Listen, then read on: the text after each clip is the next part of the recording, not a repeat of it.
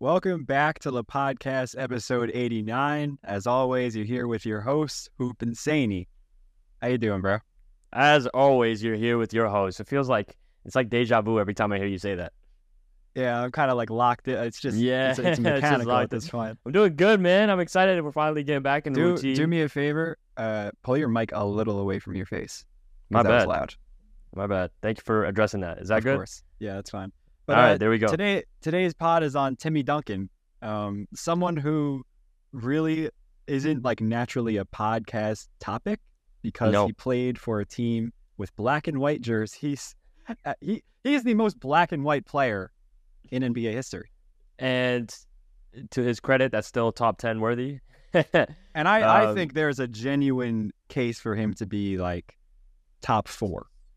Um, Ooh. hey, I I didn't say top three. Case, no, no, no. That's just the first time I've There- ever there's heard a somebody say case. those words. There's a Uh, I'm- case. I'm, not hating it. I'm not hating it, especially after this. But this was, listen, I love Tim Duncan from the bottom of my heart. Please do not take any disrespect when I say this. This was by far the most boring research I've ever done in my life. like, I, I'm not being rude Hey, when no, I say no, this. bro. This is supposed to be like the the hype part of the pod where where we engage the viewers to stay. No, right, right. the- No, no, no, no, You're- no. The research This is fire. not a boring pod. This is not no, a no, no. boring It's pod. a great. No, no, no. The, the great. Yeah. it okay. was it was I'm just not, tough on us. it It was, was just tough. tough on us. It was. I meant boring, as in like it took so long. like man, like he actually did a great job at hiding his life. hey man, um, this this pod is gonna suck. Uh, scroll off now. Yeah, first minute in, yeah, Yeah. This, is, this is like uh, right before, re- real quick before we start, as always, I, a quick shout out to everybody leaving the Q and A responses. Uh, we do that with every episode on Spotify, and if you're on Apple Podcasts, please leave us a rating, and if you're on YouTube, also leave us a comment. We read everything, we truly do. It's so dope to see you guys interact with us, and it gives us more of a connection with you guys. So if you have the extra second of your day, please make sure to rate us across all platforms, five stars. Subscribe to us on YouTube, comment, leave your suggestions on Spotify. We do also have polls. You literally just have to click a button, you answer questions that we give you guys, and leave any responses, including constructive criticism. I mean, we, we, we love that as well because we like to improve anything we can. Uh, but without further ado, let's just jump in the episode. Absolutely. Sorry, I was just laughing because I made I made a Kendrick Perkins TikTok the other day, and someone commented he is the DJ Khaled of the NBA. Sorry, I was cracking up. All right, uh, Tim Duncan, starting with the 1997 NBA draft. There's a lot of context that I'm going to give with how the Spurs got the pick. Um, but as for the draft itself, I'll just rattle off the top five. Since it's a little like further into history, a lot of our newer viewers are going to not really understand who these players are. Um, but at one, it was Tim Duncan to the Spurs. Then Philly had the second pick, took Keith Van Horn, who was real solid for the Nets. Uh, he got traded to New Jersey on draft night. Chauncey Billups was in Boston, uh, selected with the third pick. He was also like traded almost immediately afterwards. He played a couple games in Boston. Uh, the Vancouver Grizzlies take Antonio Daniels, and Denver at five takes Tony Battie. Other notable players in the draft, since the top five was not very impressive, uh, Tracy McGrady was taken at nine by Toronto. Stephen Jackson was at 43, and God Shammgod at 46, who played 20 NBA games for the Wizards. Um, shout out Shammgod. I love that move. I use it all the time. That's a go to. Go to. It's a hood Um, classic right there. God, God Shammgod is also an insane name. I just want to know what the parents were thinking, um, or how he ended up with the last name Shammgod. But uh, as far as like a Tim Duncan draft comparison goes, I found one. It's it's tougher to find when like the dudes are older because all these blogs are like the beginning of when computers were made.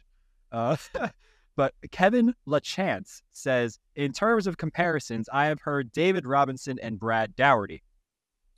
I feel Hakeem Olajuwon is a closer comparison because of his mobility and size. Shout out Kevin, he was spot on. In, he also says, in terms of physical skills, Duncan has great mobility. He is capable of consistently beating his man down the court. He has long arms and excellent timing for blocking shots. His footwork on post moves is constantly improving. This guy Kevin is a dog. We say it every episode, but these scouts are killing it right now. In terms of basketball skills, Duncan has the total package. Duncan can score in a variety of ways. He can take his man down low with an assortment of post moves. He uses the glass well on his turnaround jump shot. He can also step outside and hit a mid range jumper. Duncan's passing ability is incredible for a player his size and experience. he led Wake Forest in assists. Duncan handles the ball better than most post players. We got to do a draft bust episode. I can't know I keep saying it, but like these uh we, these we keep doing players, but we, we we really should start doing other stuff. Like I want to do like a deep dive on the worst scouting reports. That would just be yeah, um, because these guys are a little too correct. Uh, I'll I'll give you a fun fact real quick. This is the last thing I have about the draft itself. Only two other NBA players in the history of the league have come from the U.S. Virgin Islands. Uh, I'm pretty sure to, uh, Tim Duncan was St. Croix. I'm 99% sure. Raja Bell and Charles Claxton, who played for like a year, also were from Raja Bell is a household name. Raja Bell played in the league for like 13 years, actually. Yeah. Um, so shout out Raja Bell. But uh, yeah, how the Spurs got the pick. This is very interesting. In 1996, they were a 60 win or 59 win team. Uh, Pop was not the coach. The coach was Bob Hill. They lost in the second round. D. Rob was obviously the man in charge. He averaged 25, 12, and three blocks. He was just uh, an absolute unit.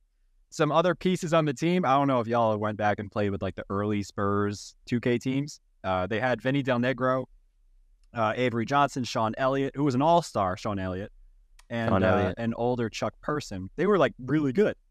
Next year, though, uh, D Rob misses the first 18 games due to a back injury. And then shortly after, he broke his left foot and needed surgery. So they were still supposed to be a very serious team. Uh, Sean Elliott also only played 40 games because he had like tendonitis in his leg or something. Um, D Rob only played six games on the season. The Spurs were 20 and 62. You might be wondering how are they so good and got the first overall pick? That's how they were awful that season because everyone was hurt. What's even more interesting is that Bob Hill was fired 18 games into the season after going 3 and 15. Keep in mind, everyone's hurt. This is like a, a garbage squad he's playing with. Right. And the GM, Gregg Popovich, took over his position. He it's rumored that he always wanted to coach, but he just needed a reason to like step down. He's like, "Oh, you went three and fifteen. I'm gonna slide right in there real quick." Yeah. The media Um, shunned them for it too. Yes, calling him, like, because- egotistical and yes, stuff. Yeah. Yes, yes. Uh, I thought that was very interesting. Yeah. So I wrote here: Spurs fans were furious because Bob Hill had been so successful, leading them to like 60 win seasons. Yeah. Um, and the Spurs were battling injuries, so it just made no sense that uh, he would be fired for poor performance or whatever. Uh, shout out Dominique Wilkins. He was 37 in charge of the tank, averaged 18 points per game on 41% shooting. I love tank commanders. That is such a fun job. Um, sorry, I just had to say that. I also forgot Dominique was on the Spurs, but that's a fun time. So shout out Dominique for landing Tim Duncan for them. Uh, now we go to the rookie season for Timmy. He is like immediately dominant. Uh, I know last time with Melo, we said how when his when he first arrived to the Nuggets, the record from the year before was like one of the biggest margins in history.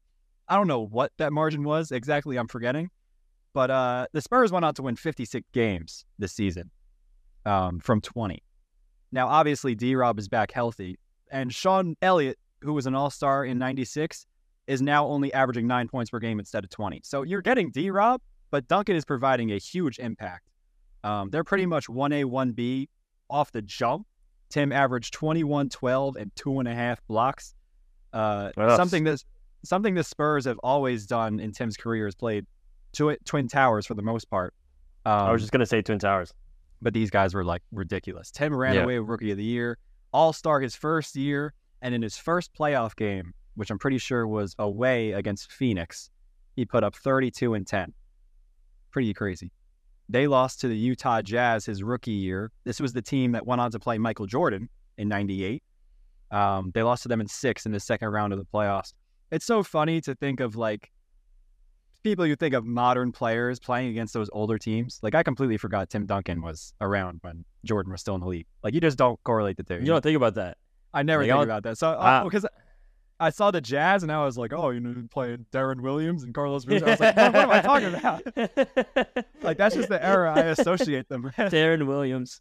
I had to look That's that so up. true. Now that I think about it, the oldest Jazz team I think of is Deron Williams Jazz. I don't think about John Stockton, bro. I Like think- I just ne- I never think of Stockton and, and Duncan. Who's the best point guard to play for the Jazz? Oh, Deron Williams. Ricky Rubio had a couple good seasons. Rubio was tough. Um, Uh, Now going into his second year, uh, I mean Tim is a force at this point. The Spurs Right. started off. This is a shortened season at a record of six and eight. Remember, they went they won 56 games the prior year. Right. Uh, there's a story out there that Gregg Popovich, well, not a story, it's actually true because players have confirmed it. Gregg Popovich was one more loss away from being replaced by Doc Rivers. Doc, at the time, was a fan favorite as a TV broadcast announcer for the Spurs. That's that's the reason he's getting hired for ESPN because he actually has a history in broadcast. The game to win to keep his job, I think me and you have talked about this, Sandy. Not the fact that he played him, but the '99 Houston Rockets, how good they were together. yeah. That team had Hakeem, Charles Barkley, and Scottie Pippen, Yeah. and they were all playing that night. This was like Yeah. a, a team that was really good, and they were uh, they were messed up by injuries. The Spurs had to beat this team to keep Fully Greg healthy. Popovich fully healthy. This is a quote from Avery Johnson. Things had been communicated to us. It was really real. There was a lot of noise about Pop being potentially replaced by Doc. So David Robinson and I went to Pop's house before we got on a flight to go to Houston. Pop talked to us, and what I will say is we came out there feeling so strongly about Pop, we knew we had to go win that game. Now, the Spurs, they go to Houston. They win that game 99 to 82. So Pop keeps his job. It's so crazy the fact that like the man led a dynasty and he was about to lose his job to Doc Rivers. Right. But they hold up. Not only did they win Houston, they went on to win 18 of their next 20 games. They finished the shortened season with a 37 and 13 record, and they won the NBA Finals And it was it was only, a while only losing two games in the playoffs. it was a league Wow. best 37 wins by the way. League best 37 wins. Is that not a wild story? That I want to ask you something real quick because I, I just I'm thinking of a banter spot, question right on the spot. What did the Spurs look like with Doc Rivers as their head coach Oh Lord, from the jump? Like think about it. I I can't. Like, what does Tim Duncan look like? What does Tim Duncan look like? I I have no idea, bro. I have no. That is like, wow. Yeah. Uh, but in in that finals, I mean, Tim was the number, the clear number one option. Uh, he brought home the Finals MVP second season. Uh, he he beat the eight seed Knicks while averaging twenty seven and fourteen. Tim was also third in MVP voting Yeah. in like a really close, closely contested year. Um, it still blows my mind that Karl Malone has two MVPs. I just never linked more than one MVP to his name. right. Um, but Malone won that year with 827 votes. Alonzo Mourning had 773 votes, and Tim had 740. So the difference was less than 100 like points um, between first and third. So Right. I mean, if if they knew what they knew when Tim was winning it, I'm sure he could have walked away with something. But it's crazy. Like he was that good going into, and this was not even close to his best year. I mean, 03, he was absolutely ridiculous. Right. Um, now the last thing to let's kind of like ramp up to the start of uh, what we know is the Spurs dynasty. Right. Um, before Parker and Ginobili take board, it's the 2000 season. D. Rob at this point is taking a step back offensively. I'm forgetting how old he was. He was early 30s, or yeah. maybe like 33, something like that. Yep. Um, they won 53 games.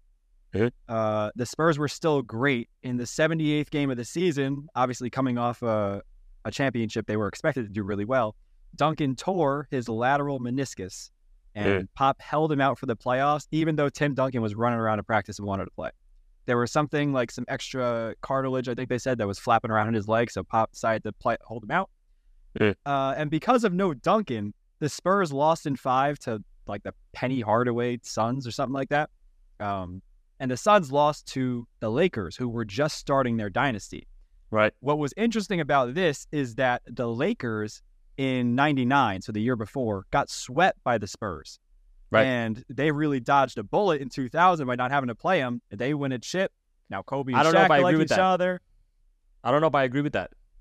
I mean, Phil they Jackson dodged a was, it bullet was because in first year. 2000, to 2001 and 2002, the Spurs played the Lakers both times in the playoffs, and they lost in four games and then five. The only reason why that's not too concerning for me is because D Rob was much older then. And It this was is only a season the- after, though. You said you said in 2000 you they said, dodged you a said like bullet. oh you said like oh four. No, I said 01 and 02. The 01 playoffs and the 02 playoffs, the Spurs played the Lakers Even back to back. even if it's even if it's just a single season, I'm not. I'm just saying it's a possibility because the Lakers. Oh, it's a possibility for sure, but I, I wouldn't what- call it dodging a bullet. I, I Because in think- I '99, that was the first season. No, the Lakers' first season together was in '90, or which Kobe and Shaq, right? Was that '98? Um, you could look that up. But I know their Anyway. first season with Phil Jackson was 2000. And I'm saying if they didn't win that chip, maybe it takes another year for them to ramp up. Because when you come off a chip with uh, an already like solidified all-time great coach and like two really core players, then you really have a team in place. I'm wondering if they get beat by the Spurs again. I mean, the Spurs are definitely a bullet. The the reigning champs. That's definitely a bullet they have to dodge. I don't know if they Right. would have lost, but it would have been a, a lot more difficult than say the Suns or whatever. But let's say if For they, sure. like if the Spurs win in seven, like that could derail, not entirely, but the Lakers really might not start this dynasty that they ended up. Like I don't know Yeah. if Shaq and Kobe, whatever happens with them, uh, but ba- basically the Spurs, like Tim Duncan's injury, could have impacted the league as far as the, the Lakers starting their dynasty. No, I agree. I agree. But I, I, I think um, my point was like you made it seem like, oh, because they got swept in '99, like Oh, in 2000. yeah, Because no, in I 01 and 02, like I the Lakers did destroy the because I- Spurs. Yeah, I was saying I was saying that because it was like the Spurs have beat them in the past. So like Yes, to yes, say that they wouldn't do Yeah, it sure. again is like it's definitely a bullet. no, no, no, for sure. Um, But uh, that's all I got as far as like the early early years. Right. now we now we get into like MVP Timmy. Right, and that's and and, and like I just kind of went over, like after the 2000 season, obviously in 01 and 02, they get back to the playoffs, they have their regular season success, right? But Kobe and Shaq just destroyed the Spurs back to back years. Uh, again, he, they get swept in 01, they lose in five in 2002, but in 2002, Timmy walked away with his first MVP, first of first of of two, I believe. Um, Yeah, two. but here's the thing that, that changes here, and here's where the Spurs start their dynasty. Now, I would honestly argue that their dynasty started in 99 when their championship, when they kind of brought a ring over, because when you look at it from 99 to 07, they won like four rings.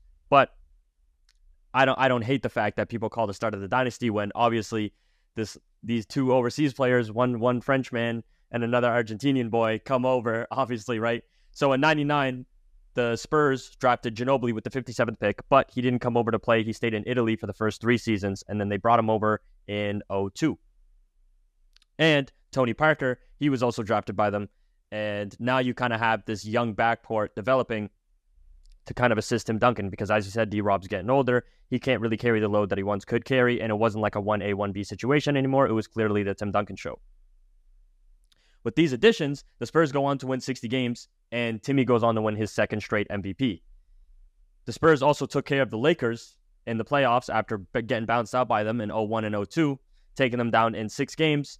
And Duncan had a ridiculous stat line against Shaq 28, 11 point, I have the stats here 28 points per game, 11.8 rebounds per game, 4.8 assists per game, 1.3 blocks per game on 52.9%. And then he would go on to lead the Spurs to their second finals appearance in five years. Obviously, they go on, they win that series, and Duncan collects his second finals MVP. And in that finals run, he put up 24.2, 17 rebounds per game, 5.3 blocks per game, and a steal per game. This was also David Robinson's last season.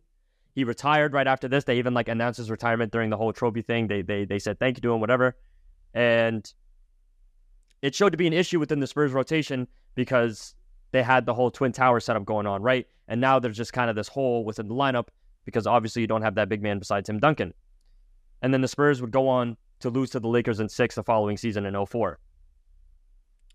The Spurs would go on to fill in that hole with David Robinson leaving. I know, Hoop, you said you were going to go into more specifics with that, so I kind of want to like, Rasho Nesterovic. yeah, like I kind of want to like go over it a little bit again. Like, um, I don't want to go into too much detail because Hoop said he had a bunch of stuff on that, but I will say this: in 05, they go back and they face the reigning champions, the Detroit Pistons, which was, in my opinion, their hardest finals matchup at the time. I mean, obviously you can argue the Miami days, but we'll get into that later. And they took the Pistons to seven games, and they won in a game seven, 84 to 81 to 74. Apologies, and they win their third title in seven seasons. Tim Duncan once again wins the Finals MVP. It's his last Finals MVP of his career, but he was at the time the fourth player in NBA history to win the award three or more times. And in the following season, Tim Duncan goes on to lead the Spurs to their franchise best 63 wins, but they lost to the Mavs in seven games when the playoffs came around. I don't, and this is the trend with the Spurs. It's just win lose. There is no real story. There is no like, oh, but there was this going on. It's either win or lose, and then just go into the offseason They, and they just either do, beat or get beaten. yeah, like there's actually like it, it's hilarious. Uh, My finger's bleeding, by the way. I cut myself somehow during this shake episode. hands and go home. So I've been like trying to like cover up a cut this whole episode, but YouTube don't ban us. Um, it's it, it, like I I- I'm kind of just going over like records and just postseason I got I got more. Uh, and then in- knowing that you went into more specific with the 04 to the 07 stuff, which is what I have. I, I- it's win lose in black and white jersey, and yeah. it's 60 wins 60 win season. Oh, we lost to the Mavericks. Okay. oh, first seed. Oh, we lost to the eighth seeded Grizzlies. Okay. it's, and it's it's Like- so wild that um, because they they did lose to I remember Z-Bo went dummy on the Spurs one time. yeah. um, but it's just like they and they're 50 wins because he has a I don't know how many. I think it was just a one time in his Tim Duncan's entire career where he didn't win 50 games, and that was that was the shortened season. That was a short season, and they were on pace to sure. win. And not They were- not not to mention well they won the NBA Finals that year. Not Yeah, to they were on pace to win the uh, or 50 yeah, wins. I mean, yeah, and not to mention these are not like 50, 50 what like most of them are like 58, like 57 win seasons. I'm pretty and sure the only just- time it was like a 50 win was uh 2011, but that was like the hardest Western Conference ever. Yeah, like the Thunder yeah. had 50 wins with the eight seed. Like Yeah. every team in the Western Conference had 50 wins. Like it was just like everybody Uh-huh. was just close in, in talent, but that was like the closest you'll get to them not hitting 50 wins. and just throughout like the fact that it's the same three dudes with the same coach just repping them out. Like it was it was it was a machine man. And then you throw in Gary Neal every now and then, like, like it's a weird problem. This was what I mean by like the, the research was so hard because it's i like, don't know how they didn't get bored. Yeah, like like it was the perfect situation of three guys who were so unselfish and so intertwined, like like invested in each other in terms of like playing winning basketball. well stephen jackson would say something about that as i get into this point now i'm going to kind of go over my part of the 04 to 07 thing it's the three rings in five years i consider the dynasty to start um, in 03 only because Yeah. i don't really consider D Rob his prime or his uh, 1A 1B chip with Duncan to be that um, intertwined with Parker and Ginobili. But uh, you could definitely, the Spurs were still down in that time. right, right, Um, but to replace D Rob, I said it before, but Rasho Nesterovic, um, you know, I'm not trying to dog on him. I, I think it was more so just Pop wanted a big body that's going to listen to him, that can low key pass and do like a high low with Duncan, like on the low, not really shoot, and then just cut, play serviceable defense. All the Spurs bigs, for the most part, racked up blocks. Um, Yeah. Tim was the four and was averaging two and a half. And then I'm pretty sure Rasho had a year where he was averaging two. Um, so they kept the whole Twin Towers thing and they replaced this is in 04. They replaced Stephen Jackson, who was the small forward on the 02, uh, 03 team, for Yeah. Hedo Turkoglu. Now, Stephen Jackson, he's obviously the big podcast guy. He came out and like kind of flamed the Spurs because he had, I don't know if he had beef with Tony Parker, but he, uh, this is, this is what he said about Tony Parker in 03. Tony Parker was getting cooked by every point guard that year, Jackson said. Speedy Claxton saved us, who was the backup. I don't know why they don't talk about Speedy Claxton and give him his props, bro. Tony Parker was near the bench every fourth quarter because Stephon Marbury was frying him. Jason Kidd was frying him. He also says, I don't, I don't, oh, I'm sorry. I know the type of person Tony is. Great player, going to go down in the Hall of Fame, but he's very selfish. He's been selfish. We would have had more championships and more success if it wasn't for him being so selfish. So uh, that's what Stephen Jackson says about Tony Parker. oh, I know we got some beef in the Spurs, right? Shout out, shout out Stack. Shout out Stack. shout out Stack. Um, that year in 04, um, the Spurs lost to the Lakers in the second round. What I found interesting, now I'm not trying to attribute Tony Parker his shot selection or his shot volume to his selfishness because obviously Pop can control his team. So if Tony was not supposed to shoot this much, then whatever.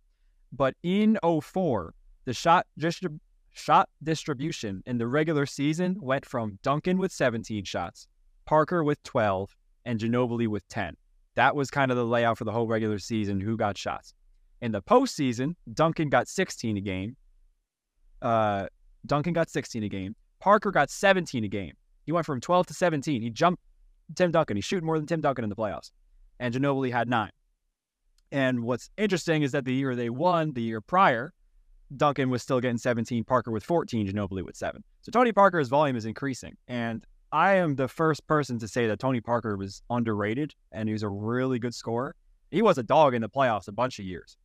Um, the inefficiencies that people like to point out, I mean, they were playing at a garbage time of basketball that were ruled by defenses. So someone who can penetrate like he can and throw up a nice like little floater, um, the, it wasn't really about the the percentages as as it is today. Um, all that to say, Parker was actually like the main offensive catalyst a bunch of times throughout his time with Tim Duncan.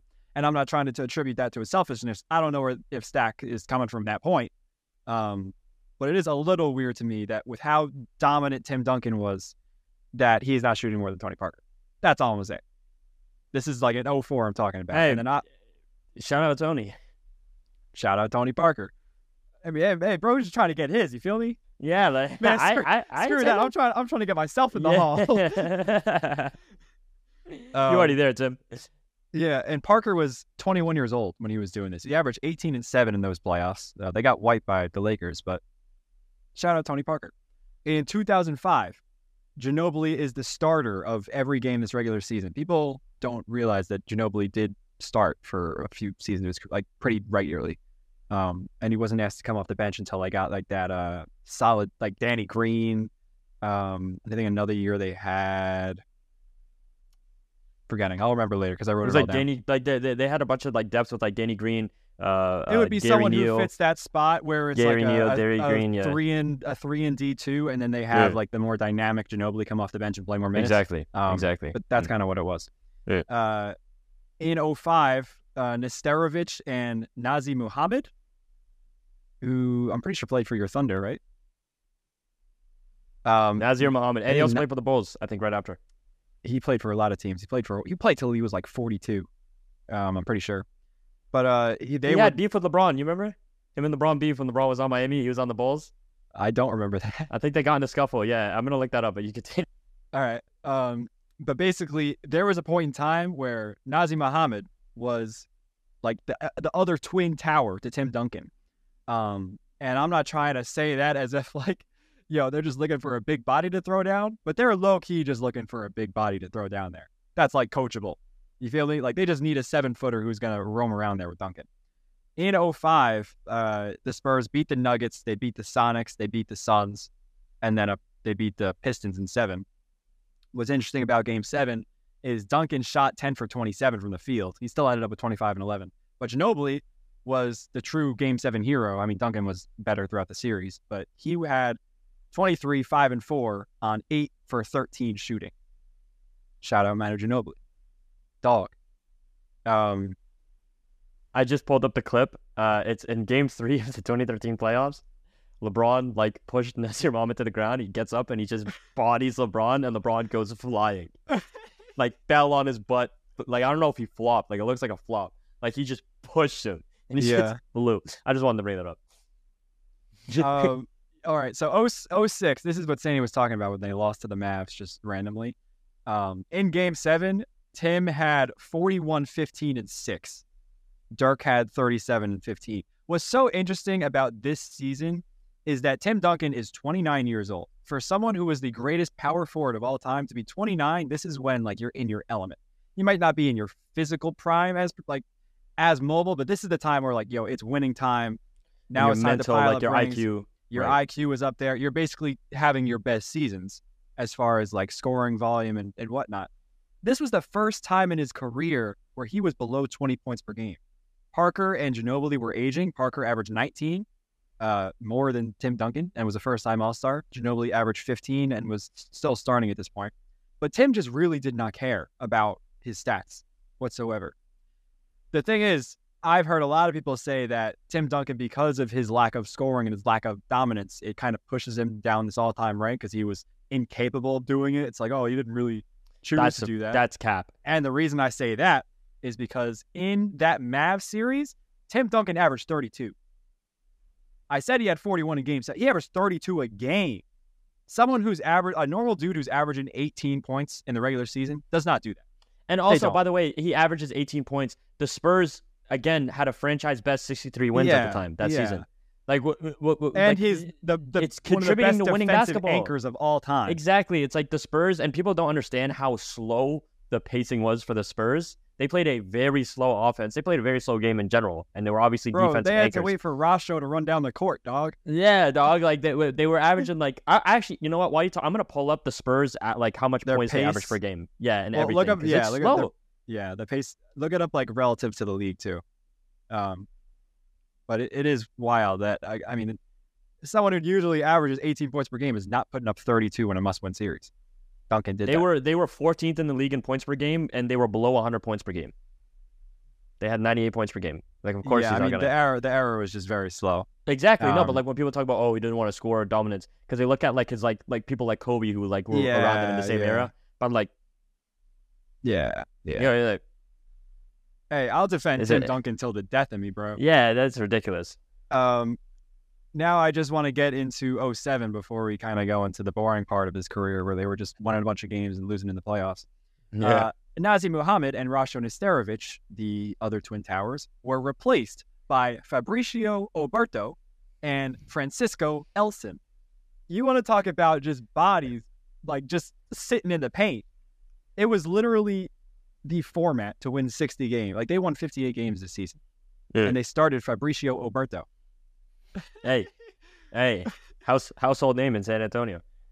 Uh, they that year they beat the Nuggets, the Suns, the Jazz, and then LeBron's Cavs in the finals. Uh, that roster, by the way, was Boobie Gibson. I'm talking about the Cavs.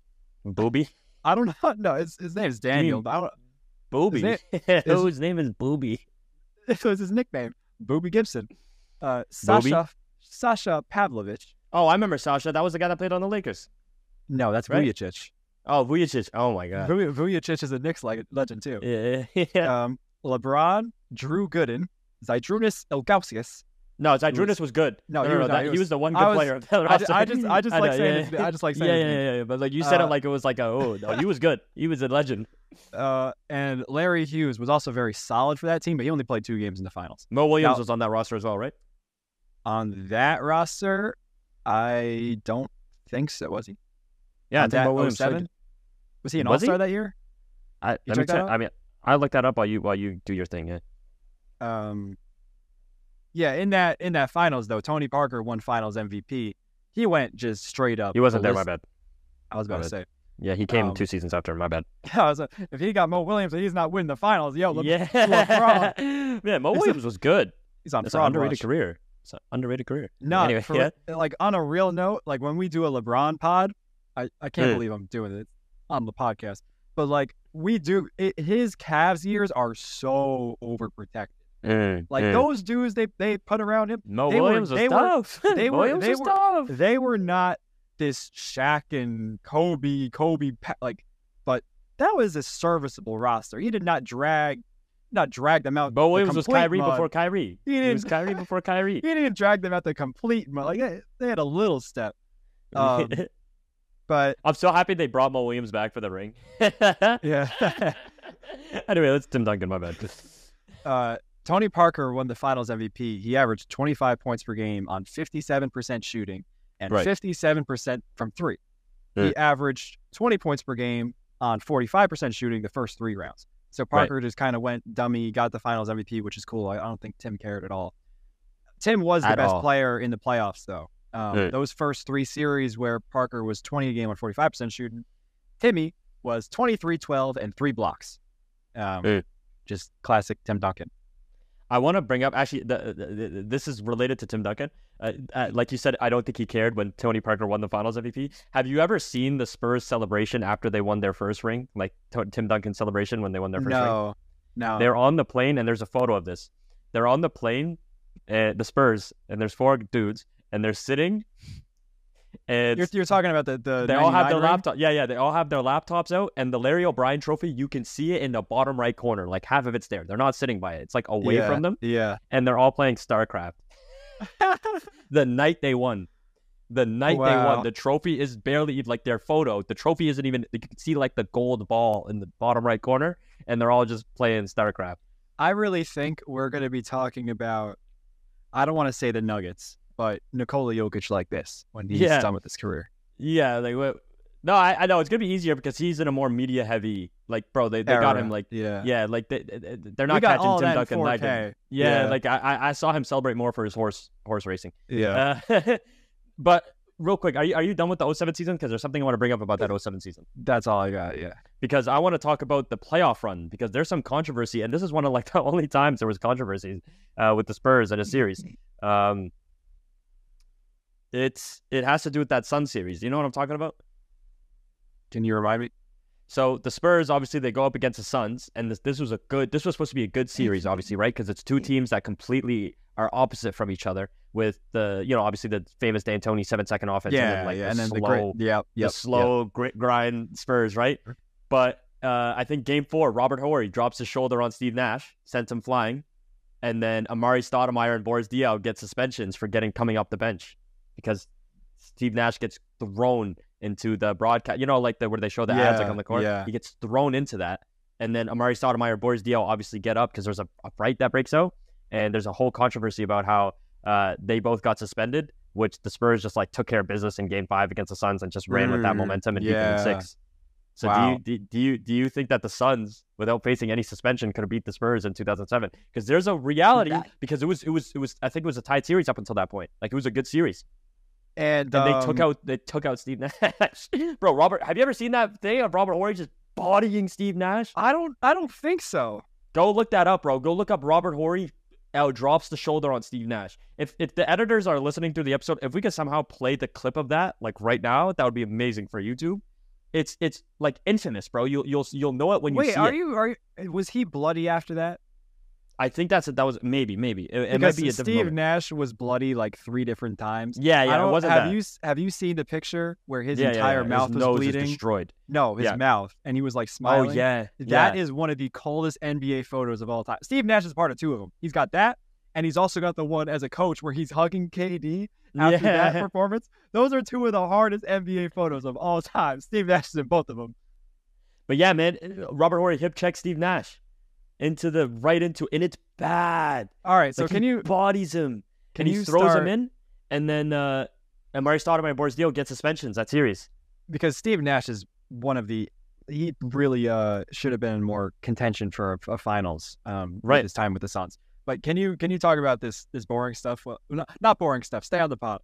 But can you can you spice up these years just so I could I could watch that video real quick? The postseason drought. Yeah, yeah. I'm all So done with my obviously- segment. Okay, perfect. Following the, the the last championship.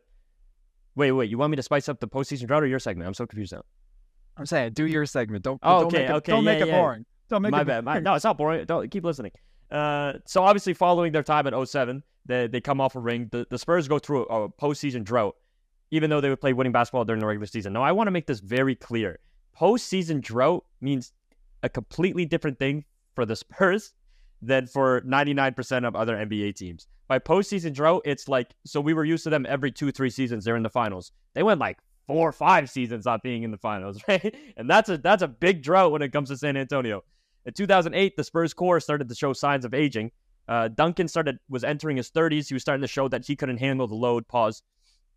Uh, that he was once able to handle in the 2000s, and you can see that reflect on his career because right after the 2007, what? What? I was just trying to watch the video. I didn't hear all that. Wait, listen. I- oh, Yo. you, you want me to hear you out? That that uh that was crazy. I just saw the hip check. That was wild. yeah, yeah, yeah. uh, but- He, but anyway, he threw him. Um, but anyway, in so Duncan obviously is entering his 30s, and if you kind of look at his stat sheet as well, like season by season, you'll notice after the 2007 championship, Duncan never averaged 20 points per game ever again in his career. Uh, so clearly he was like regressing. It wasn't like a huge regression, but he was clearly starting to regress. And you can even see it in his minutes. Pop started playing him less minutes, and I think five of the last nine seasons he played, he he played under 30 minutes per game. The Spurs supporting cast was also falling out of their prime, and Popovich made the decision to give younger guys more minutes, such as Tiago Splitter, Gary Neal, Danny Green, Patty Mills. He was shifting the focus clearly to the younger talent, which led Tim Duncan and the Spurs obviously not seeing any postseason success for the next few seasons. Also, I believe in 2010, Ginobili went down with an injury in the last game of the season. And when that big three is not there, especially with, with that old San Antonio roster around them, they, they weren't going to see much success. And then also the the infamous uh, Z-Bo demolishing Spurs. Yo, he went. He went. To Yeah, he work. went You dummy. guys gotta watch that game. He went, He went dummy. crazy. He went dummy, bro. Uh, but the Spurs pull off one of the greatest trades in their franchise history, if not the greatest, in my opinion, sending George Hill in exchange for rookie Kawhi Leonard, having their next young star in line, obviously after the big three fallout. Here's the thing. I want to say this, okay? I want to say this. If Kawhi Leonard stayed on the Pacers, I, I had a question for you real quick while, in the middle of my segment because I, I was thinking about this while I was researching, and I thought about it a lot. If Kawhi Leonard stayed on the Pacers, does he does he ever tap into what we see Kawhi Leonard as right now? No. I thought I said no too, and that's why I was so like I don't want people to I don't want you to be like what do you mean because you're a big Kawhi fan what do you mean Nah, Kawhi because there?" Paul but George. I think the Spurs saved Kawhi like made Kawhi a superstar. I agree. I mean, it. He is just such a Spurs player. Right, exact. That's what I was thinking. He- He is built for the Spurs. Not to Mm. mention they the Pacers had a had a star at his position, Right, uh, or that's what I was emerging star at his Like, position. like it, it- when I was looking at that trade, it, you could say it's so one-sided, but at the same time, like, what was Indiana gonna do with Kawhi Leonard? If anything, George Hill was great for them because they Hey, went to the shout out George Hill. finals. George Hill was a bucket for Indiana, right? So it was a win-win. But- but- No, we- don't, don't yeah. say that. it was though, like in situations but like at, at the bare minimum, Kawhi would have been a generational defender. I don't know if he would have because it took him time with San Antonio to become a scorer. Um, it may have taken him even longer on Indiana. Yeah. So that's that's what I'll say. But he would have been a, a generational three and D role player at the very least. right. Okay, yeah, fair enough. Gener- generational three and D role player doesn't really sound, but like he would have been Sound like, like sounded like prime Danny Green. Yeah. Hey, Danny Green is like top ten all time in playoff three pointers made. Yeah.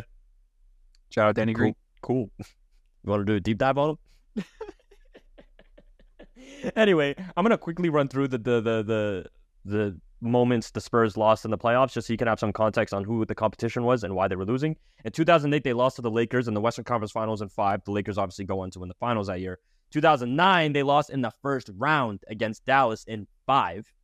2010, they get swept by the Suns in the semifinals. 2011, they get bounced out the first round by the eight seeded Grizzlies. And in 2012, they get bounced out by the Thunder in six in the Western Conference Finals. What is so wild to me is the fact that you can have so many seasons of winning 55, 60 games and having Winning all culture. these chips, and then you lose to Dallas in the first round, and then you just meet up after the game. It's like, all right, let's run it back. Like, Yeah. how? And they did that so many times. The Yeah. most notable being in 2013, which I'm going to talk about. Yeah. But uh, it is just wild to me how they never really shook things up. And it was just, all right, let's get another big man to put next to Tim. Let's get Yeah. another three and D role player, and we're gonna do the It's same literally thing just- over and over and over again. Th- This literally just wants to play in black and white. They literally, well, I mean, the system wasn't the exact same. They played a pretty similar system I would the argue, entire by the way, I mean, if, when we will get into it, especially in the 2014 days, I would argue the system got better as well, the it, years it on, did. Well, especially tw- 2014 is 2014, the we're gonna best we're basketball gonna team talk plays. about oh that. oh my god, the when you best talk basketball about- team team play. when you talk about every team playing the best they could possibly play, Yeah.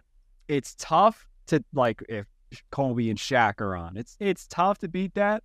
Yeah. But that Spurs team without a true superstar or true star, even at that, Yeah. was it might be like top three. Th- No one, no one's beating that team, bro. I, The way I, they were I playing- would, I would give you the argument of one. I you could say that. I would give you the argument of one. I don't, I don't know how they stopped Shaq, but that, that I don't know, man. That I team would was give you the argument of one because the like it was so fluid. Like you ever just watch And highlights from we, the 2014? we gotta. Sorry, we we're gotta gonna. get, we gotta we're- I'm done we'll- with the postseason draw, by the way. Like they just lost and showed up again. It was just, We can. and they Oh. and they never dipped below 50 wins. It was never like oh there was issues in the regular season. They were a great regular yeah. season team. Even in the lockout year, they got 50 wins. Even in the Yeah. lockout season, they had 50 wins. Like there was there was less games to be played, and they still won 50 games. the one the one time they didn't win 50 was the time where they only played 50 games. I'm pretty sure they only played 50 that year. Imagine they went 50 and 0. That's such a Spurs thing to do. Um, but yeah, let's let's uh let's reminisce on the ball movement in when we get to 2014. Starting Yeah. with 2013 though. Tim Yeah, Duncan is now 30. He's now 36 years old. He's averaging Yeah. 18 and 10. This dude is Yeah. just a stone at this point. Starting every game still, uh, and just Tim Duncan playing Tim Duncan basketball. The playoff roster going into that year, they were. I I didn't have to mention it. They won 58 games. They they won Yeah. 58 games. The playoff roster was Tony Parker, Danny Green, Kawhi Leonard, who is in year two, I believe. Uh, Tim 2012, right? Duncan. Tw- no, it's 2013. 2013. Sorry, apologies. 2013. Yeah, right, right. Uh, Duncan at the four, and their newest twin tower, Tiago Splitter. Shout out to Tiago Splitter. Um, is that? Oh, that's the guy LeBron stuffed, right? Yeah, yeah, Oh, yeah. my, that Yeah. block is generation. I if if we can show that block, down. Oh my gosh, that Oh, block is man. nasty. Um, they also had Boris Diaw, Matt Bonner, Gary Neal, Cory Joseph. This whole core that you like hear the or feel warm about is more from 2014, but they were still together in 2013. That year, they beat the Lakers, the emerging Warriors, uh, the Grizzlies, and in The Warriors gave them a run for their money that year too, didn't they? I thought it I remember that 2013 six. Warriors team was was nasty to be low key. like, They had Monta, right? It was Monta Ellis. No, no, no. Monta was gone at that point. I believe It that was, was- the first season with Bogut. Was he? I believe that. I believe David Lee was Oh. there. David Lee was there. He must have been like a Buck or a Maverick. I'm trying to forget. Yeah, he was a he was a Milwaukee Buck in 2013, and then 2014 he went to the Mavericks. Okay. Uh, Yeah. Anyways, now we're in the finals, and the Spurs are playing the Heat, the Heatles. The like, I think this was like the 62 win Heatles or something like that. This was the Um, best Heat team. Yeah. By game six, the Spurs are up three to two, Yeah. and the last possession, the Spurs are up three. The Heat have the ball. LeBron misses a three. Chris Bosh rebounds. It's an offensive rebound. Passes out to Ray Allen in the corner, and they tie the game. They win in overtime. Tim Duncan was not on the floor at that time because. Pop wanted better perimeter defense. And that is wild because Chris Bosh probably does not get the rebound if Timmy's out there. Right. And fast forward to game seven, Tim Duncan had a late game opportunity. I think it was like 40 seconds left to tie on like a pretty wide open layup. I mean, he was contested, but Tim was so much taller than everyone that he didn't have anyone blocking him. He just missed it. And uh, that iced it for Miami. And to come off a season where, first off, you're 36 years old, you had the chance to beat one of the best teams of all time, 2013 Heat, and like just stomp LeBron's legacy. Like, hit LeBron would have been toast. He still would have been like a great player. But could you imagine if he had lost that year to a 36 year old Tim Duncan? The Kawhi Leonard, it, it was already bad enough that Kawhi was playing really good defense on him. That guy would have been like named president of the United States. Yeah. Like that, if he lost to them, that's it would have it, it would have tarnished his legacy. Right. Um, now going into 2014, I have a lot of things that I want to talk about here. I think I'll let. Oh, it's your topic, so I'm going to let you go first. But Yeah. the, the one thing I'll say, I don't know, or you know, I don't know. I, I'll give you the chance to say it if you have to say it, but then I'll, I'll add Right. in anything I need to. I, I, I I go over the 2014, but That it's, was- it's a lot. that was for one of the so- most. That was one of the most heartbreaking losses in finals history right. to lose and like that. then following the loss, the 2014 Spurs came out again, like we just mentioned, playing the most beautiful basketball ever played by all a right, single team. all right. So you're so you're not going to say it because I, I don't. Go ahead. At least I don't think you are. Even if you want to say that preseason, like the start of training camp, Yep. Um, the Spurs were forced by Pop to sit down and watch hours of Game Six and Seven film. After they were done, Pop said, "Not a word of this anymore." So, like, anytime someone brought it up on like another team or another media, they were not allowed to talk about it. They also trained at an Air Force academy that off season. Um, they were i mean i was watching like some spurs documentary on this a little bit but uh they were like kill mode Mm. that's what i was gonna say go ahead Well, thank you for that. I was not going to mention that, so if that that helps Yeah, you sleep at night. but they played the most. The 2014 Spurs by far might be the most beautiful basketball I've ever seen played by a team. I might be a little nostalgic in saying that because that was like one of the first times I've ever seen a team move the ball that much, especially as a kid. But uh, not only that, Kawhi was also really starting to tap into his potential, especially defensively. And the Spurs, who, but to everybody's surprise, finished with 62 wins that season, right? But Tim Duncan, no way. yeah, bro, it's insane. Uh, Tim Duncan is is is again showing regression this season, though, especially in the stat sheet. And this could be, you could chalk this up to him sacrificing a role, especially in 2014, because, you know, they the Spurs obviously again we say this over and over again, but they really take pride in, in team basketball. Tim Duncan is the op- is out of out of everybody in the top ten players of all time, by far the most unselfish one in that list, right? And obviously, Steph, Steph is close. Steph's in the same realm. Absolutely. so you put Steph top ten. I do too. I do too. But just, Well, I, I think I'm saying like for he's someone that people would mention when you're talking about a top ten list. yeah, yeah, fair. But I- Tim I Duncan is more unselfish than Steph. I don't know. Steph Tim is Duncan- real, Steph is really unselfish. It's I don't want to. I'm not saying he's a selfish player. I yeah, think I'm not saying he's selfish, but I think Tim Duncan is more unselfish than Steph. I'm just gonna put him on the same tier. I, I think Steph is that that dude. Like he's Fair. There's never a problem with Steph. Never, hundred percent. But for Tim, like Tim, you know, like there's like if you go back with Steph, you might get like a little hiccup. Tim, you know what I mean? Like All right, Tim. keep going. Yeah, I, I know what you mean. like, uh, like like Steph got that stuff going on with Under Armour. What did Tim do, bro? Put on a pair pair pair of Adidas. Play the same game every day. Anyway, Bro, he, he wore oversized jeans and a Yeah, baggy and an old uh, navy dress shirt that wasn't even tailored. It wasn't even tailored for him. He was a millionaire. He didn't even That- tailor it. It was like three sizes too big.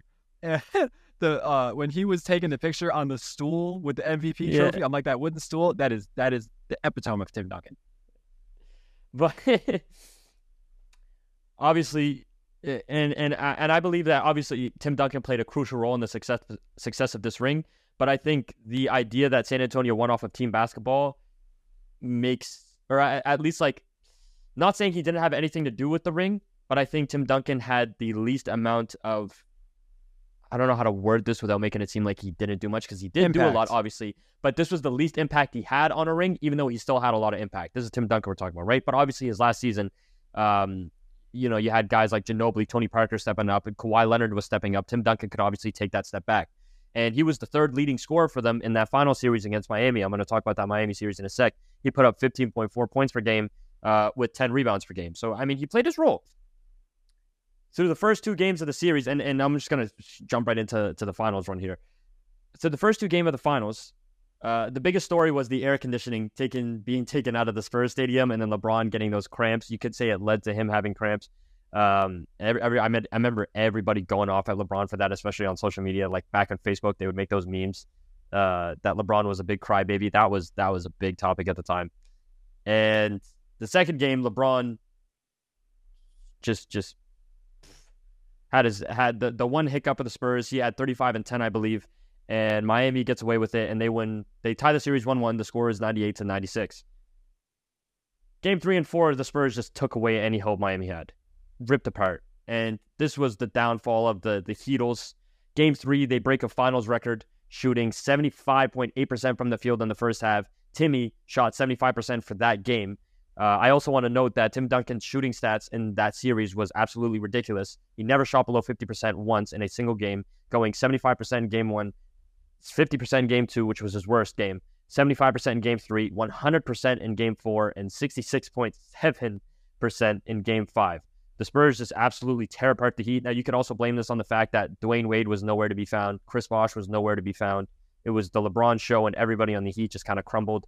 You could see that age was really catching up. Dwyane Wade couldn't keep up with Patty Mills and was getting locked up by Danny Green. Never thought I'd say those words in my life, but here we are on the podcast saying them. And after an embarrassing finals run for the Heat, the Tim Duncan or Tim Duncan and the Spurs obviously capture their fifth ring. Kawhi walks away with the Finals MVP, and this is obviously the last time that Tim Duncan puts a ring on his finger. Uh, yeah. So I have a couple just like fun facts that I found about this team. Good. Um, first off, no one on the 2014 Spurs averaged more than 30 minutes per game. Think about that. I only looked into Tim Duncan, and I know he averaged like twenty eight point four or something like that, like a like a low number. I did not know nobody. If you go minutes. go look up the roster, so you can name off the the depth that played a lot, but like they had. I, I, did not know that. Look, yeah, Gary Neal and Boris Diaw. I think we're playing like above 20 minutes. Pat, Patty Mill, I don't, I'm forgetting who exactly it was, but they had a like it was like a nine deep team. Gary Neal wasn't Gary Neal wasn't on the 2014 team. Was he not? No, Marco Belinelli was there. Ah, Marco. Belinelli. what a name. Yep. What a name. Dude, yeah, that's Aron Baynes was on that team. Um, Aron Baynes was a Shannon Brown played a couple games for them. you know what's interesting Shannon about because I here's another um fun Corey fact. Joseph. the Spurs at this point were taking pay cuts to pay. I'm pretty sure Tiago Splitter, Splitter was making more than uh, Manu Ginobili. I'm Yeah. pretty sure. Um, Duncan, Parker, and Manu for the 2014 season had a combined salary of 30 million. Kobe Bryant in 2014 had a salary of 30 million. The Spurs, big big three, was making the same amount of money as Kobe Bryant. Ginobili only played 22 minutes per game that season.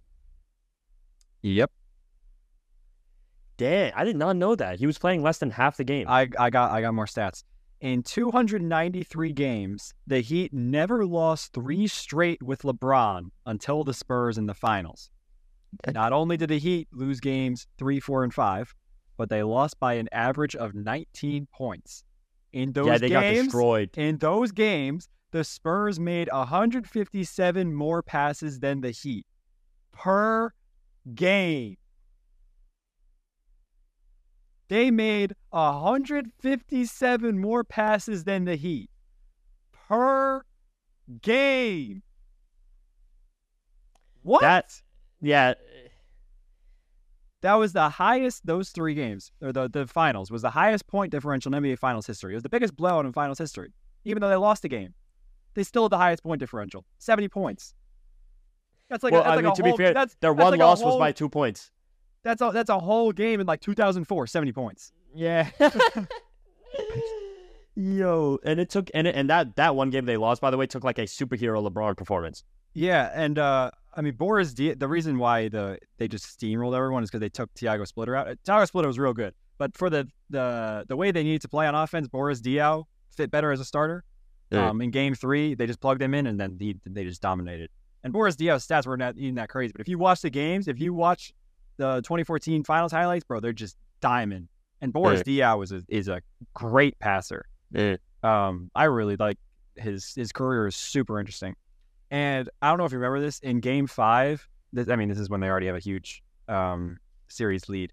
When Ginobili, however old he was, Oh, dunk- yammed on Chris Bosh, yam time, Bro. yam time, and he he ran through the whole team and just stuffed it on Chris Bosh. That is one of the best explana- exclamation points in finals history. Like that was that like when he did that, it was like, yeah, they're they're winning. Like that's it, that's it. yeah, yeah, and and Ray Allen had that dunk too, and he was like smiling.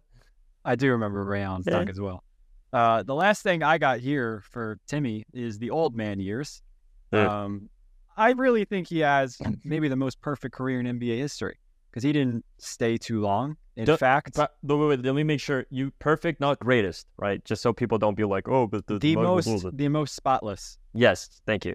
I know what you meant, but like, I don't want people to be like, Yeah, this is this is the most spotless uh, career. I think like pretty easily. He was dominant when he first came in. Um, even when he averaged below 20 points one year, he averaged 32 in the playoffs. Um, Duncan in 2015 as a 38 year old, obviously he's regressing. He's at like 14 and nine, still two blocks a game. He's still a good defensive anchor. Um, Kawhi was the leading scorer at this point at 16.5 points per game. That is a wild statement to say, but this is 2015. Um, that year they lost to the Lob City Clippers, where Blake Griffin just assaulted them. Uh, he averaged 24, 13, and 7. People forget how nice prime Blake was, bro. and that CP3 uh, off the backboard game winner. Yeah. Um, that was that series? Yep. I do remember that shot. Um, but Blake was tough. We got to do uh, Blake his, Griffin. Pist- his Pistons years showed like Griffin. he was so tough. Griffin was a good one to do. Is a good one that to do. season as well. Uh, I don't know if this is the most stacked the West has been, but this is like peak 2010s West. You got the 67 win Warriors, 56 win Rockets, 56 win Clippers, 55 win Grizzlies. You might be thinking like, how do the Spurs win 55 games and have to play the Lob City Clippers? Because they were like, that was the the the West was smoke in Bro, the that was- 2010s. that was the six three matchup. Yeah. Yeah. I'm pretty sure. Yeah. Or was the four Yeah. five? The the West used to it used to like if you couldn't if you couldn't get in the 50s, dude, I remember the Suns would miss the playoffs make getting like 55 56 wins. Dude, because the Blazers had 51, the Mavericks had 50. Like this is the West was in 2015, and that's probably Right. not even the best it's been. The last thing I have to say is that Tim Duncan went out on a year where the Spurs won 67 games. Um, one of the most interesting topics to me that I just love to learn about is the late years Spurs, where the old guys are kind of dying out and they have this new budding team around Kawhi Leonard that was winning 67 basketball games in an 82 game season. Um, this is the Kawhi Lamarcus Aldridge core. They were incredibly underrated. So Duncan good. at Duncan at 39 was averaging only nine and seven. He still started every game. Um, but Lamarcus Aldridge and Kawhi were like serious. Um, Kawhi won DPOY that year, first time All Star. Lamarcus was an already established All Star. He was also a perfect Spur, Lamarcus Aldridge. Um, just that kind of didn't care about his numbers, and he just like just went about himself. Yeah. Um, they beat Memphis round one and lost to the Thunder in six, who eventually like that Thunder team was real good, and they lost to the Warriors. And then Tim Duncan just rides off into the sun. He never had a retirement tour. He just kind of went about his business. It's like, oh, I'll hang him up. And then he like went and got a win as a Spurs coach one time. that one time he, he like popped up, he had braids. yeah, yeah, yeah. I just saw him at the Hall of Fame ceremony Yeah. with like the big, big dreads. Yeah. Yeah, or dreads, not braids. um, yeah, but those this was a. I don't have anything else on Tim. This was a fun episode. Yeah, it was a fun episode. Right? I mean, we were like, oh man, we're going to No, that we we we. I, I- I'd like to say that we did a good job making the Tim Duncan career um interesting. It is an interesting career. Not saying he's a boring guy. guy. Not, I'm not saying he's a boring guy, but like, bro, like, did you did like did you know Robert Horry dropped the shoulder on Nash? yeah, Yeah, yeah, yeah, like- yeah. like no, probably most people did if they're old heads, to be honest. But um, to all the young guys out there, man, Robert Horry took out Nash. But and, yeah, uh, no Stoudemire. those um, I really want to do an EP on. I don't know if because we already Blake did Griffin. Kawhi. That's actually a really good one, Blake. Yeah. But um, yeah, it's just so crazy to me how the Spurs were on the brink of another dynasty with Kawhi and Lamarcus. Like they could have Yeah. repped out like, and then the one year where where they The- oh, the Zaza, Zaza. Zaza, Oh, Zaza, man. man. dog, Frick the Zaza, Spurs were gonna pound. If there's a player I really don't like, it's Zaza. the Spurs could have won that series. I I don't like Zaza because of the Kawhi thing and the Westbrook beef. I don't know. That's all I got for this EP. Shout out Tim Duncan. What a career. What a career. Maybe Zaza's a cool guy. Maybe I'll sit down with him have a have a cup of tea. You We'll just talk about to it. sit down with him. We'll talk about it. Hey, tell Zaza he can he can g- get at my people. We'll have a we'll have a you know when like Magic Johnson and Isiah Thomas like sat down and they cried and shook hands. yeah. That should be me and Zaza. I saw what you the- did to my favorite player a while ago. I forgive you, though. And then and then Ma- Magic Johnson's like, I want to apologize. You know how Magic Johnson Yeah, does yeah, yeah. He's like, I want to apologize. You're my brother, and I'm gonna sit there and be like, and I'm gonna shake his hand. I'll go. And there's gonna be five Larry O'Briens in the back. Not one of them is ours. oh, this is a great episode. A great way to end off. If you if you reach to the end, we, we appreciate you listening to the whole episode. Please make sure to show love by giving us a rating if you haven't already. Um, giving us a Q&A response, just letting us know what you thought about the episode. Obviously, reacting to the poll. We'll have some sort of question up there for you that relates to the episode. And if you're listening through YouTube, make sure to comment and subscribe. And for everybody on Apple Podcasts, make sure to give us a rating and to obviously follow us on all platforms. We appreciate you guys for listening once again, and we will see you guys next week for our next. I got, I got, I, I got one more thing. First off, you sound like an NPC doing that. I don't know how. you But just like, I'm good at it, right? I'm you, good at it, right? You are. The last thing I'll say, I don't think that all that happens with Doc Rivers. I don't. I don't think it No, happens. maybe a ring or two. Maybe a ring or two. I don't think that happens maybe. Doc Rivers. maybe a ring or two, bro. Because Popovich made some smart decisions, bro. Like a lot of it had to, because again, the Spurs were built on team basketball, and Popovich made a lot of those team decisions. right? Yeah. Like Tim Duncan played his role. Tim Duncan did what Tim Duncan was supposed to do, but Tim Duncan's not the one constructing that roster. You know what I mean? Doc Yeah. Rivers, Doc Rivers would not play the cards the same way that Popovich did, and Popovich understood how to build a team around Tim Duncan. Tim don't want to listen to that voice, bro. I, I don't want to listen to his voice on TV. Yeah, Why he was supposed on to sign. TV? He was supposed to go sign with Doc Rivers in 2000 in Orlando. Remember? And then Doc Rivers apparently was like, "Yeah, your family can't come on the plane though," so he didn't sign with Orlando. Wow. Do you know about that? I heard. I forget. Tim that- I Duncan was forgot. going to sign with Orlando, and Grant Hill. I mean, Doc Rivers said it wasn't true, but I mean, Grant Hill literally came out and said it, and T Mac reacted to it on live TV and was pissed. But uh, Doc Rivers, he was the coach of the Atlanta Magic at the time. Uh, this, Tim Duncan was a done deal. He was going to sign Wait, with Orlando Tracy that McGrady offseason was upset that Yeah, they were trying because he was wow because he was going to play with Tim Duncan, and he Tracy McGrady found out on live TV. Like in 2018, when he was doing his thing, that they didn't sign Tim Duncan. you didn't see that? Oh. yeah. no, I thought I thought you meant he No, no, no, like, no, no, no, no, no. Man, I don't want to play with Tim. No, no, no, no, no. He was pissed because Ah, I obviously, get- like they could have yeah, won rings. Yeah, And uh, apparently, I mean, Doc Rivers denies it, but Grant Hill's the one who said it. Um, yeah, they stay. th- Tim Duncan to Orlando Magic was a done deal, but then they one of somebody from Tim Duncan's family said, uh, "What's your guys' policy on the family uh, on the team flights, like coming with you guys to fly and stuff?" And they said no. And Tim Duncan's Holy obviously a good family guy, so they lost Tim Duncan just because he, they didn't want to let them boys on the plane. that is insane. Yep. All right, let's let's set it up. Wrap it up, wrap it up, wrap it up. But we'll see you guys next week, man. Uh, deep dive Doc Rivers coming next. Peace.